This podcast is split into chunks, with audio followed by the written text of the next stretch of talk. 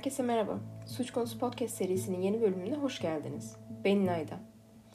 Bölüme başlamadan önce sesim için özür diliyorum. Birazcık rahatsızım ama serinin daha bu kadar başlarındayken bölüm ertelemek istemedim açıkçası. Evet, e, konumuza geçecek olursak bu bölümde toksik bir ilişkinin ne kadar uç noktalara gidebileceğine şahitlik edeceğiz. Bir cinayetle sonlanacak olan bu ilişkiyi anlatmaya bu iki insanın küçüklüklerinden başlamak istiyorum ben. Jodi Arias dokuz Temmuz bin dokuz yüz seksen tarihinde Sarinas, Kaliforniya'da dünyaya geldi. Jodi ilkokul yıllarında başarılı ve çevresi tarafından sevilen biriydi. Ortaokulda başarı durumu biraz değişmeye başlasa da kendisi hala sevecen bir kızdı. Jodi kendine bir kamera almıştı ve fotoğraf çekmeyi çok seviyordu. Hatta lise yıllarında küçük mekanların fotoğrafçılığını yaparak harçlığını kendisi kazanıyordu. Bu süre zarfında, yani lisedeyken, Jodi'nin hayatındaki insanlar sürekli değişiyordu. Kendisi sık sık erkek arkadaş değiştiriyordu yani. Ve bu insanların fotoğraflarını da çekerek yaşadığı romantik anları ölümsüzleştiriyordu. Jodi'nin hayatındaki insanları sık sık değiştirmesi iki bin altı yılında Travis'le tanışınca son buldu. Travis ise yirmi sekiz Temmuz bin dokuz yüz yetmiş yedide Riverside, Kaliforniya'da dünyaya geldi. Kendisi Gary ve Elizabeth çiftinin sekiz çocuğundan biriydi. Travis ve diğer kardeşleri epey zor bir çocukluk geçiriyorlardı aslında. Çünkü hem annesi hem de babası uyuşturucu ve alkol bağımlısıydı. Bilinen bir şiddet davranışları yoktu ancak ihmalkarlık için aynı şeyi söylemek ne yazık ki pek mümkün değil. Öyle ki çocuklar bazen günlerce aç kalıyorlardı ve sadece ekmekle beslenmek zorunda kalıyorlardı. Travis on bir yaşındayken büyükannesi ve büyük babası onu yanlarına aldılar. Geride kalan yedi kardeş ise ancak babalarının Temmuz bin dokuz yüz doksan yedideki ölümünden sonra büyükanne ve büyük babalarının yanına taşınabildiler. Çocuklar bu durumdan mutlulardı.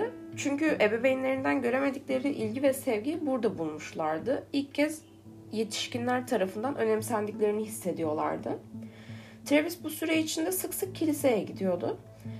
Orada sosyalleşmekten de gayet memnundu aslına bakarsanız. Genç adam daha sonra bir ön ödemeli hukuk hizmetleri programında satıcı ve motivasyonel konuşmacı olarak işe girdi. Bu iş için sık sık seyahatlere gidiyordu ve arkadaş çevresi de gitgide genişlemekteydi. Travis, Eylül iki bin altıda gittiği bir satış konferansında Jodi Arias'la tanıştı. İkili tanıştıkları ilk günden beri birbirlerinden etkilenmişlerdi. Ancak yaşadıkları yerler uzaktı ve ikisi de bir uzun mesafe ilişkisi istemiyorlardı. Fakat bu fikirleri sonradan değişti ve çift Şubat iki bin yedide bir uzun mesafe ilişkisine başladı. Jodi, Travis'in her an ne yaptığını bilmek istiyordu. Bu nedenle sık sık telefonda konuşuyorlardı. Derken Nisan iki bin sekiz yılında Jodi, Travis'e daha yakın olabilmek için kendi büyükanne ve büyük babasının yanına taşındı. Aslına bakarsanız bu süre zarfında ikilinin oldukça çalkantılı bir ilişkileri vardı. Bir barışık bir ayrı olan çiftin arkadaşları da bu durumun farkındaydılar. Ancak bu ilişkiye her ne kadar toksik bir hal almaya başladıysa da bir şekilde devam ediyordu. Bir iş seyahati sırasında tanışan bu çiftin Haziran iki bin sekiz tarihinde birlikte gitmeyi planladıkları yeni bir iş seyahati vardı. Meksika'ya yapılacak olan bu seyahatin onlar için ufak bir tatil gibi olacağını ve bu küçük kaçamın kendilerine iyi geleceğini düşünüyorlardı. Özellikle Jodi sevgilisiyle birlikte gideceği bu seyahat için çok heyecanlıydı. Ancak Nisan iki bin sekizde, yani seyahate çıkmalarına yaklaşık bir ay kala, ilişkilerindeki sorunlar bir kez daha patlak verdi. Travis bu iş seyahatine Jodi ile birlikte gitmekten vazgeçti ve onun yerine kendisine eşlik etmesi için başka bir kadın arkadaşıyla anlaştı. Travis'in bu kararı Jodi'yi çok üzmüş ve sinirlendirmişti.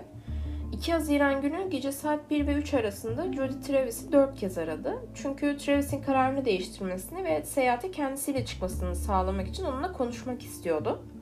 Travis bu telefonlara cevap vermedi ancak çok geçmeden saat üç gibi kendisi Jodi'yi aradı.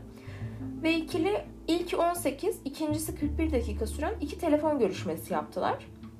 Ardından saat dört sıfır üçte Jodi Travis'i tekrar aradı.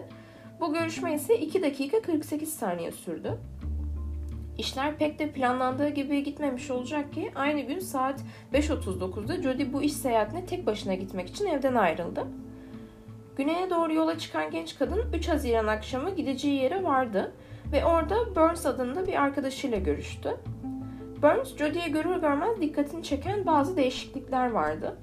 Bunlardan ilki saçlarını yıllardır sarı olarak kullanan Jodi'nin saçlarının o sırada kahverengi olmasıydı. Bir diğer dikkat çekici durumsa bu genç kadının ellerindeki çok sayıda kesikti. Burns bunları garip buldu ve sebebini sordu.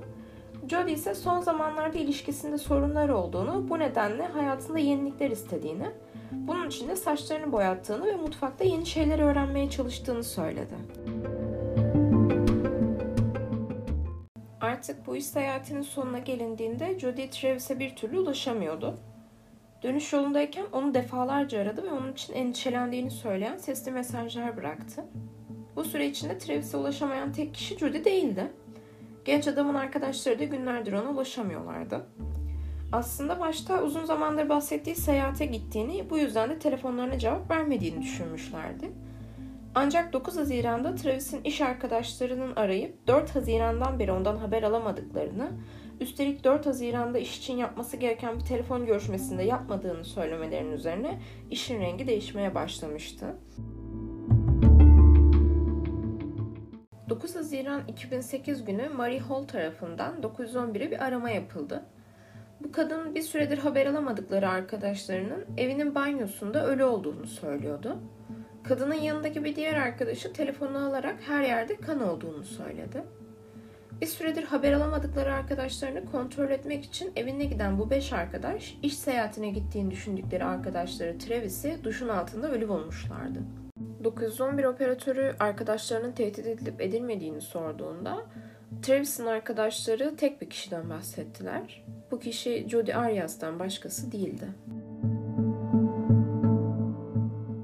Travis sırtından, ellerinden, yüzünden ve boynundan olmak üzere toplam yirmi dokuz kez bıçaklanmıştı. Boğazındaki kesik soluk borusunun ve şah damarının parçalanmasına yol açmıştı. Sağ kaşının iki üç santim kadar üstünde ise bir mermi giriş deliği vardı. Cesedin yanındaki yirmi beş kalibrelik kovanın yanı sıra evdeki kanlı sürüklenme izleri de oldukça dikkat çekiciydi. Böylesine vahşice işlenen cinayetler genelde nefret cinayetleridir. Yani fail çoğunlukla kurbanın tanıdığı biridir. Üst üste bıçak darbeleri de failin hırsını, nefretini, öfkesini dışa vurmaya çalışması olarak yorumlanabilir. Aslına bakarsanız Jodi de bu profile oldukça uygun. Çünkü Jodi takıntılı, saplantılı bir kız arkadaştı. Zaten yatak odasından banyoya kadar koridor boyunca devam eden kanlı sürüklenme izlerinde Travis'inkinin yanında Jodi'nin de D N A'sı bulunmuştu. Üstelik Jodi'nin aleyhine olan deliller bu kadarla da sınırlı değildi. Travis'in evindeki çamaşır makinesinde yıkanmasına rağmen hala kanlı olan kıyafetlerin yanı sıra dijital bir fotoğraf makinesi de bulundu. Islandığı için bozulmuştu ancak bir şekilde içeriğine ulaşıldı. Bu kez de içindeki fotoğrafların silinmiş olduğu görüldü. Fotoğraflar geri getirilebildiğinde ise artık her şey ortadaydı. Bu fotoğrafların dört Haziran günü saat on üç kırk ile on yedi yirmi dokuz arasında çekilen bölümünde Travis çıplaktı ve Jodi de yanındaydı. Oldukça müstehcen olan bu fotoğrafların ardından Travis'in duştayken çekilmiş fotoğrafları geliyordu. Saat on yedi yirmi dokuz civarında çekilen fotoğraflardaysa banyoda fayansın üstünde yüzüstü yatan bir erkek vücudunun yanı sıra fazla miktarda da kan vardı. Bütün bu delillerin üstüne sekiz Temmuz itibariyle Jodi artık bir katil zanlısı haline gelmişti. Katil zanlısı olarak kabul edilmesinden tam altı gün sonra tutuklanan Jodi ilk sorgusunda her şeyi reddetti. Travis'in kayıp olduğu sırada iş seyahatinde olduğunu söyleyerek kendini savunmaya çalıştı. Jodi eski sevgisinin cinayetiyle suçlanmasına rağmen oldukça sakin ve soğukkanlıydı. Hatta sorgu odasında tek başınayken şarkı söylüyor ve mugshot'larda gülümsüyordu. Bütün bunların ardından mahkeme sırasında ortaya çıkan çok ilginç bir detay daha vardı. Daha önce de bahsettiğim gibi Travis başından vurulmuştu ve cesedinin yanında yirmi beş kalibrelik bir kovan vardı. Ne gariptir ki yirmi sekiz Mayıs'ta Jodi'nin büyük babasının evine giren hırsız da bu evden yirmi beş kalibrelik bir silah çalmıştı. İşler Jodi için gitgide çıkmaza sürüklenmekteydi. Bunun üzerine Jodi ifadesini değiştirdi. Cinayeti işlediğini hala kabul etmiyordu ancak o gün orada olduğunu doğruluyordu. Kendisinin iddiasına göre o sadece bir tanıktı.